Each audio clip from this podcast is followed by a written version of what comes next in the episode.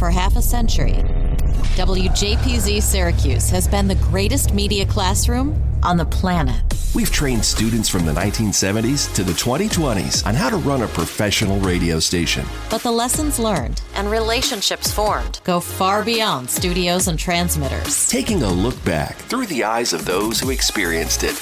This is WJPZ at 50. Welcome to WJPZ at 50, a name that has come up in the podcast that I'm excited to get to know a little bit better today is on with us from the class of 85. He is the morning news anchor and editor at WCCO in Minneapolis, Minnesota, famous great radio station. Mr. Steve Simpson, welcome to the podcast. Thank you so much for having me. It is a pleasure, and I'm so thrilled that you reached out. Well, let's uh, go back to the beginning. So, how did you get to Syracuse and uh, JPZ? Where'd you grow up, and how'd you end up uh, at the Z89? Grew up outside of Philadelphia in a Bucks County, Pennsylvania, Mm-hmm. and um, I'm pretty fortunate because my whole life, all I wanted to do was radio.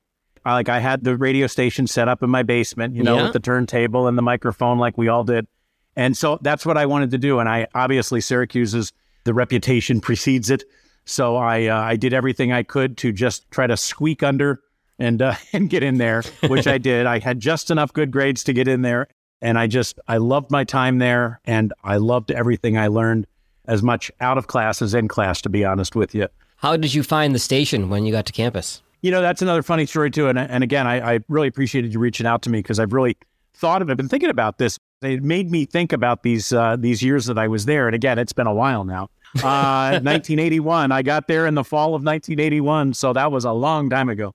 But you know, at the time there was WAER and there was WJPZ. WAER was the big powerhouse campus owned FM. And then there was this little tiny AM slash cable radio station Yeah. That people just had fun at and had a good time learning with each other and through each other. And that just from the minute I got there appealed to me more. I had already kind of started, I dipped my toe in a little part time radio at a really tiny radio station in the town that I grew up in. You know, did a little part time work before I got to college. So I probably had a more inflated version of myself than I should have. But I thought, We all did at 18. That's okay. all right, I, I kind of knew a lot, uh, or I thought I did. And so I thought, you know, I'm ready to just go work at this little radio station rather than kind of do the the non-commercial school radio station, your typical, you know, school radio station. I kind of Right. wanted to do something that quite frankly, in my mind, and I to this day I believe, was a little bit more was a little closer to being a professionally run radio station. Mm-hmm. Even in those early days where you know we were on the third floor of this old building that had rickety wooden steps and the place was an absolute fire trap. And you'd get i got there seven o'clock in the morning to do my little radio show twice a week or whatever it was. But i just felt like i was learning on the job and i could be a disc jockey and i could do the things that i wanted to do. Nobody was breathing down my neck saying you got to do this or you got to do that. There was a basic framework but past that we could do what we thought was good radio and we all kind of kept track of each other and kept check on each other. And we all had a pretty good sense of what good radio was. Now, again, if I was doing like more of a sports thing, you know, because again, that's where you go to be a sportscaster, right? WAER. It certainly was that way back in the day. Uh, Mike Tirico, I worked with Mike Tirico Yeah. when I was doing mornings on, uh, at the time, WKFM. He was my sports guy in the morning when he was doing television on Channel 5 there in Syracuse. Yeah. As an example, he was an AER guy. He absolutely should have been at AER. He probably should have not been at WJPZ, right? But that was the beauty of it is there was that, you know, in a s- school the size of Syracuse, you had that option. And uh, my option was absolutely the right one for me, and that was to go to JPZ. So, Steve, what does a morning show look like in the early 80s at WJPZ? You mentioned going in at 7 a.m. It was me. It was me, and I think Mary Mancini, who's I know name has come up. She's on an episode of the podcast as well. Yep. Awesome. Well, she and I were close, and I think she and I did a little morning show together for a while, if I'm not mistaken. Again, it was a long time ago, so I'm trying to put this all back in my memory. But clearly, I mean, I know she and I were there at the same time, and we worked a lot together on various things. But there were many mornings when it was just me, and I just went in, and there was nothing on before me, so I pretty much turned the station on, and um, you know, had the stack of records there. And again, the cool thing about it was it wasn't just a stack of records. It was like play what you want. You know, we had a format clock. Yep. These were your hops and these were your, you know, recurrents and everything. We did all the things that you did at a real radio station, except we had turntables that were about from the 19 early 70s. at that point, Yep. and it was just uh, equipment that was not particularly good. But again, that wasn't the point. The point was, man, I can crack this mic and I can be the guy on the radio that I've wanted to be or I aspired to be. And it was great. And it was, again, seven o'clock in the morning. And many times it was just me on the third floor by myself in this building. There was nobody else there in that building. I'm going to put you on the spot. Do you remember any specific songs you played? Um, it was a recurrent, but it was the Commodores. Lady, Yes. lady, you bring me up when I'm down. Um, that was a recurrent, though. That had been a couple of years old, but I remember playing that because I love talking up that song. I love the ramp on that song. so you were there when the station moved to FM, or is that after you were gone? I was right on the cusp. Okay. Bob Flint, who I know you've spoken with, I know he and Mark Humble, and uh, he came in one day and he said, "Well, we're going to put the station on FM," and I said, "How are we going to do that?" and he said, "Well, we're going to figure it out." And I said, "Okay." I was the program director at the time. I think Bob was the operations manager, whatever we call general manager, perhaps. But I was the program director, and I was like, "All right, tell me what to do." He did all the heavy lifting. I didn't do much at that point, uh, but I just you know programmed the radio station. So I was there, but then I kind of peeled away. I got a job part time, which led to full time work at WHEN in Syracuse um, at 6:20 a.m. It was still you know a viable radio station that was competing against WSYR. We were kind of the two full service radio stations that back in those days still played music. Yep. So I started as a part timer there, and then started doing seven to midnight. So I kind of pulled away. But what I remember about that was when they were getting ready to go on the air, I got a call, and I don't remember who called me. I apologize for that. But somebody called me while I was on the air at uh, at HEN and said, "Hey, uh, we need to put together a top of the hour ID for JPZ. Can you help us with that?" And I said, "Yeah, I guess. What What do you want?" And they said, "I don't know. Just put something Z89. We're going to call it Z89." And so I remember my friend Bill Fole, who was our news guy, and I one night after work, it was after midnight because I got off at midnight. We both got off at midnight. We went into a production room and we just for like four hours we started screwing around. Yes. Just putting stuff together and probably a few beers were involved. I'm not going to lie about that. Mm-hmm. And we put together the top of the hour, which I believe they used. It was The Future Has Arrived, WJPZ Syracuse Z89, you know. Did they have somebody voice it, or did one of you guys on the radio in a, a competing station voice it? No, I think it was me. Oh wow. Okay. I think it was me that voiced it, as I remember. The future has arrived. WJPZ Syracuse is Z89. But at any rate, we put together this thing and then sent it back. And, and so that was kind of as much as I had to do with it going on the air. That was kind of, I, I at that point had moved out. But yeah, it was, um, it was so satisfying when it went on the air. I mean, that was the thing. It was just, it was kind of remarkable because I know you've all heard the stories. I won't bore you with them, but you know, from where this station came to where it went in a relatively short amount of time was extraordinary. When I got there in 1981, it was an AM station that nobody listened to on the air, but again, we had gotten on cable, Yep. both closed circuit on the campus, but also cable in uh, the the suburbs. And then at that point, I think even the city carried us. So, and people were listening to us, and we were like, we sounded really good. I mean, that was the cool thing. And I knew that if we could just get on FM, we could make a run for the quote unquote real radio stations in town. And that's precisely what happened. And it was just so satisfying. Again, that was long past my time, but to see that happen was great because it was what we all thought could happen given what happened, right? And it did. And it was just awesome. Rick Wright told that in the podcast about getting calls from general managers at other radio stations saying, "What are you guys doing over there? You're pulling ratings away from us. You're taking money out of our pockets." And and you were part of that formative group in the early '80s that laid the foundation for where they went in the late '80s and beyond. And that was always the case with JPZ. That was kind of how it was founded, right? It was founded with this notion of we want to be kind of a real radio station. And again, it was top 40. So there was no opportunity to do that or go learn that anywhere. If you went to many or most campus radio stations at that time, you had to sound a certain way and it was presented a certain way. We wanted to get on and talk up songs and mix stuff and, and do the stuff that jocks did. Uh, unfortunately, there were many more of them then than there are now. Listen, I remember there were nights, weekend nights, where, as far as JPZ people were concerned, there were four radio stations. This was back when radio was live and local 24 hours a day. Sure. And there were four of us on the air overnight on a Friday night or a Saturday night on any given time, working at four different radio stations in town. And we would call each other and say, Hey, how's it going? And occasionally we'd say, Hey, you want to play American Pie? All right, let's try to play that at the same time. And we try to play it at the same time to amuse ourselves. Oh my God, that's great. Like the long Don McLean, like seven minute version, right? Right, exactly. So I, I remember a friend of mine at the time, it was WNDR.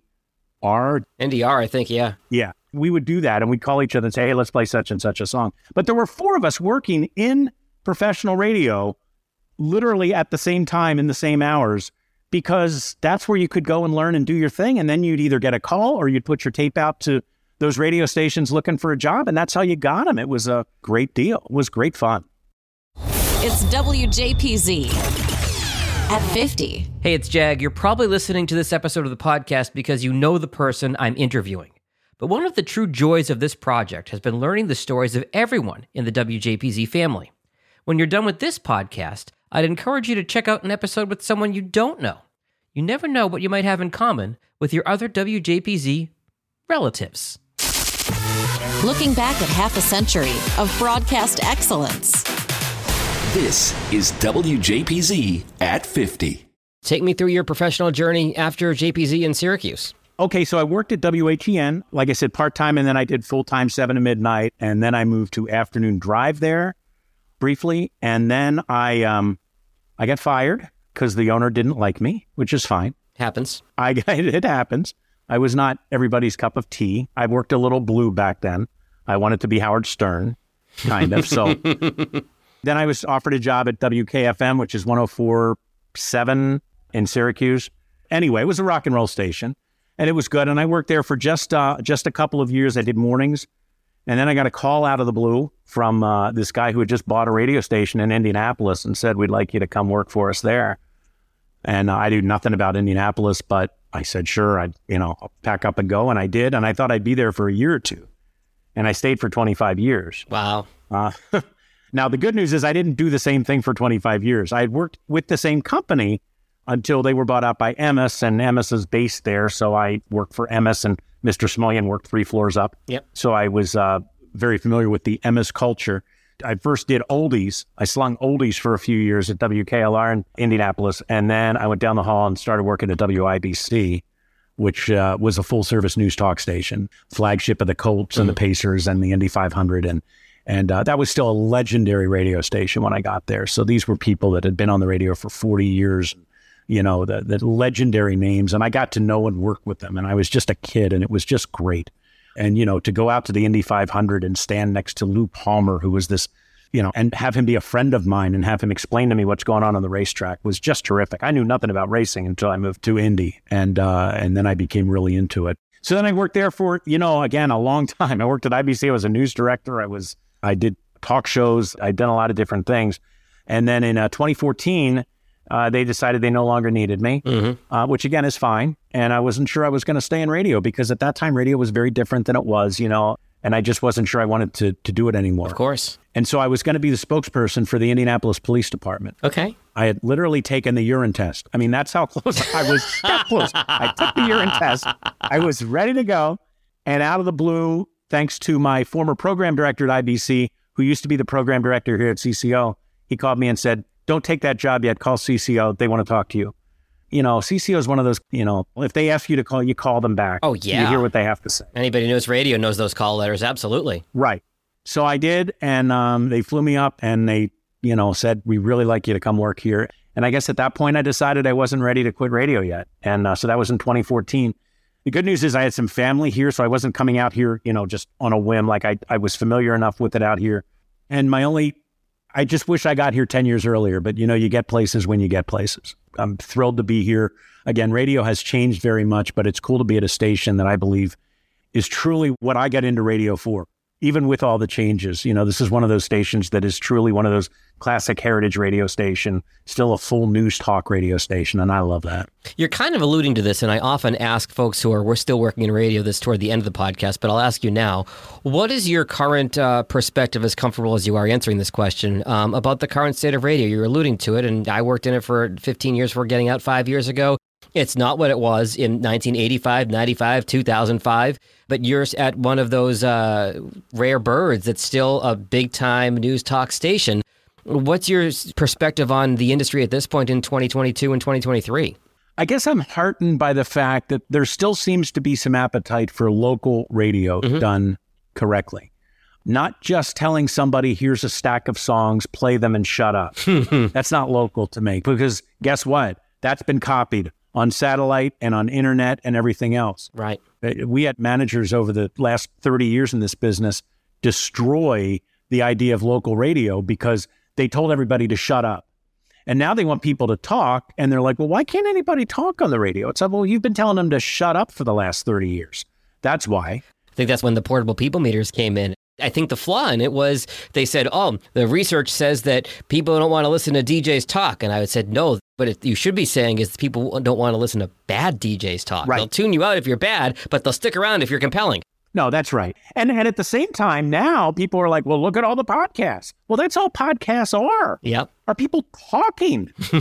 and sometimes it's good and sometimes it's awful. Right. I'll let listeners decide what I am on this particular podcast. But but that's the whole point, right? Is that given an opportunity and given a good product, people will listen. And I think that podcasts are certainly showing that to be the case. And I think the most successful radio companies are going to be the ones that can thread that needle because I still think, I mean, there's just, I just saw a study recently for all the talk about internet listening and so on. Overwhelmingly, people who listen to AM and FM radio, they are listening terrestrially from the antenna into their AM FM radio, wherever that is. Mm-hmm. You know, streaming is certainly there and streaming is going to be the future. But for right now, it is still over the air. So it's still viable. Now the question is, what kind of content are we giving people to listen to so that they make the point to go and listen to you? And that's the key. But it always has. Somewhere Rick Wright is smiling Listen to this right now. I hope so. Uh, Steve, what are some stories that stick out to you from your time at JPZ, or less either either funny stories you look back on, or lessons learned that served you well in your career to this point? You know, I was talking about the uh, the studio and the old two or three story wooden building there. I think that's where the um the hotel is now. The Sheraton is that a The Sheraton, yep. well, it was right there. That's where the old building was. Come on back to a banquet. We all stay there and uh, right on the spot. Yep. I know. I would like to uh, do that sometime. You'll be the only one coming from Minneapolis. Well, Rob Burrell might be coming from Minneapolis too, but you'll be the only one in coming from Minneapolis that's going to have better weather in Syracuse in March than you're used to. Yeah, that's true. that's very true. Uh, you won't hear a complaint from me. You'll be there in a bathing suit. That's exactly right. But no, I thought of that floor, that rickety, you know, going up the back steps and going and, and working one morning. And it was, I was a freshman because I'd only done that for a few months when I first became freshman to do that morning show. And something was on fire. I smelled smoke. Oh. And I was like, well, I, I don't know what I'm supposed to do here, but I think the building's burning. and so I, I waited as long as I could, trying to talk myself out of it as my next song was getting ready to start. And I said, I think I better call the fire department. So I called the fire department, but I still stayed up on the third floor because, you know, I didn't want the song to end. Yeah. Even though I probably could count on one hand the number of people who were actually listening at that point to me. So the firemen come up and there's some sort of thing that's burning, not in our area, but in a different part of the building. It's a little thing, it's no big deal. But I remember the firemen coming in and kind of being just bemused. And they're looking around at this just this really interesting looking studio. and they're like, What is this? That's what that was their question. What is this? And I said, Well, it's it's a radio station. Can we listen to it anywhere? I said, Well, you can if you get on your cable or you, you know, I had to, I had to kind of explain. And they were amused and then they just left. And that was it. So then I continued my little radio show. But A, I was terrified. And then B, I was amused that they like had no idea and they were almost scared to be where they were because they really had no idea what was going on. They just stumbled across this little radio station with this guy all by himself in this house Oh my God. spinning records, you know, and I I I know they had no idea what they were walking into. Um, I just remembered that recently. As far as uh, what was your other question? Just anything that you learned while working at the station that served you well when you got into the professional radio world. Wow, there are so many. You know, I look at that uh, and those days when we were there, and and it was kind of that core of folks that I kind of in my class, if you will. We were all really good friends. Yeah. It was kind of like a club, but there was a purpose to the club, and we all shared that common interest of radio. And it was the first time I had ever been around that many people who were like me, who looked and listened at radio like I always had from the time I was the little kid in the basement with my little radio station set up, you know? And I was the kid who, when I was in the car listening to the radio, I'd turn it up when the song was ending because I wanted to hear what the jock was saying, you know. And then I turn it back down a little bit. I didn't need to hear the song because I'd heard that a thousand times, but I wanted to hear what the jock said. And I was around people who we shared stories like that, and it was so cool. And you know, we'd listen to each other and we'd say, oh, "That was a great break," you know. Yeah. that sounded great. Or, oh yeah, I remember Bob Flint used to come in, and when we'd step on a vocal, you know, talking up a ramp, he'd walk in, he'd be shaking his head, and I'd be what? And he he'd start stomping on the ground, and he said, "Oh, you stomped on that one.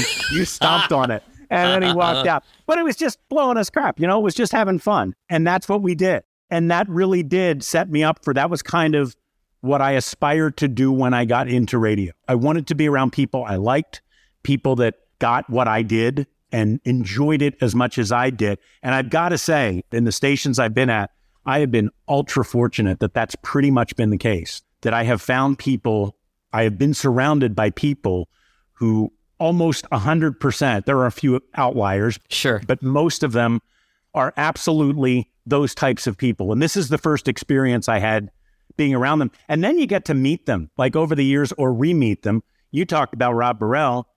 I came out here, I was on the air a day, I think, on CCO, and I heard the name Burrell. And I was like, is that Rob, Bur- Rusty Burrell? Rob? Burrell? Yeah. He was a sales manager here at CCO just before I got here. And he called me and we went out to lunch within a week, you know? Yeah. because he and I worked at JPZ at the same time. And no matter where I go, it seems that, you know, if I tell them I'm from Syracuse, the question is AER, JPZ. Yeah. And when I say JPZ, I love getting the, really? Me too. And that happens. And it's great. And you, you know, you talk about, well, what was it like then versus what was it like when you were there? Heck, I, I know Todd Parker's name came up in the Rick Wright Yeah. that's an interesting story because in 1981, Hot Hits was just becoming a thing, and it was this format that Mike Joseph had put together. It started in Syracuse at WFBL, um, and it was just jingles and it was just crazy high energy. His second station was in Philly, which is where I'm from. So I went back for Christmas in 1981, and I heard this Hot Hits format. It just blew me away. And there was this guy named Todd Parker did afternoons. And when I got back to Syracuse, I think it was Rick Wright that told me, well, Todd was a JPZ guy. I said, really? So I called him, I think it's spring break, and, and I was nervous because this was a really great radio station. And this was, Yeah. hi, I, I'm, I work at JPZ. Oh, really? Why don't you come on down? I'll show you around the studio.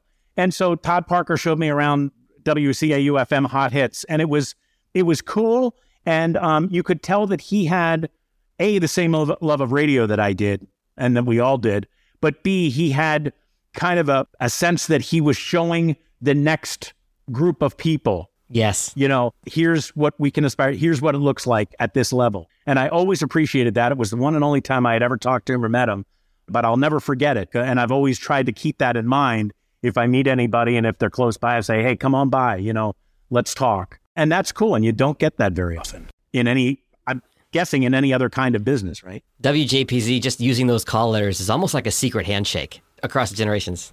I think that's exactly right. That's a perfect way to put it. And there is kind of that, you know, AER, JPZ, not that you had to pick, but many people did, right? Because there was just a different sensibility. Again, I always go out of my way to say there was nothing wrong with WAER. They they have their own history, and believe me, they they're doing fine. Thank you. Yes. But it was just, just just a different sensibility and what you went to school for and what you were trying to get out of this. And that was the beauty of that as far as I was concerned. I learned just a ton. I learned how to handle people. You know, as a program director, I had to, you know, sit people down and say, don't bring your own records in or whatever it was. Right. And do it in such a way that they didn't get all, you know, annoyed or whatever. And so, you know, they're the types of kind of interpersonal things that I think I learned too over the couple of years that I was there. It's really interesting in that the conversations I've been having with so many people that the equipment was different. Maybe the building was different. You know, maybe it was a computer or a cart deck instead of a record player. But the stories are all so similar through 50 years of this. And that, and I called it a secret handshake because we all had so many of the same experiences, even if the colors of the walls were different. It was such a, this common shared experience that we've all shared for 50 years. And again, all I had to do was reach out. I got your name from some of your classmates. We've never met before. I had never had the pleasure of meeting you before, Steve. But as soon as I said JPZ, you're like, yeah, great, let's do a podcast. So I really appreciate you taking a few minutes and sharing some memories with us and spending some time with us today. No, it was just, it was great. It was great kind of walking down memory lane for me. I really appreciate you reaching out. And you are so right about that. And I'll just close with this the idea that, you know, all these years later, again, I left Syracuse in 1987, left Syracuse, left school in about 1984. And the fact that these memories, A, come flooding back to me, and the people, like you said, all these years later, they're like, yeah, Steve works at CCO in Minneapolis, call him. There's just something to be said for that. And I think it's it's really, really special. And I hope whatever happens and whatever equipment's being used, I hope that sense and that sensibility of JPZ never goes away. All right. Steve Simpson, thank you so much for the time today. Take care. Thank you. Appreciate it. The WJPZ at 50 podcast is created entirely by the staff and alumni of the world's greatest media classroom. It's hosted by John Jag Gay, class of 2002. Editing help from James Bames Grundy III, class of 2020. Imaging by Maureen Cooper, class of 1999. And Ed Lacombe, class of 1985. Podcast artwork by Marty Dundix, class of 2001. Follow WJPZ at 50 on Apple Podcasts, Spotify, YouTube, or wherever you're listening right now.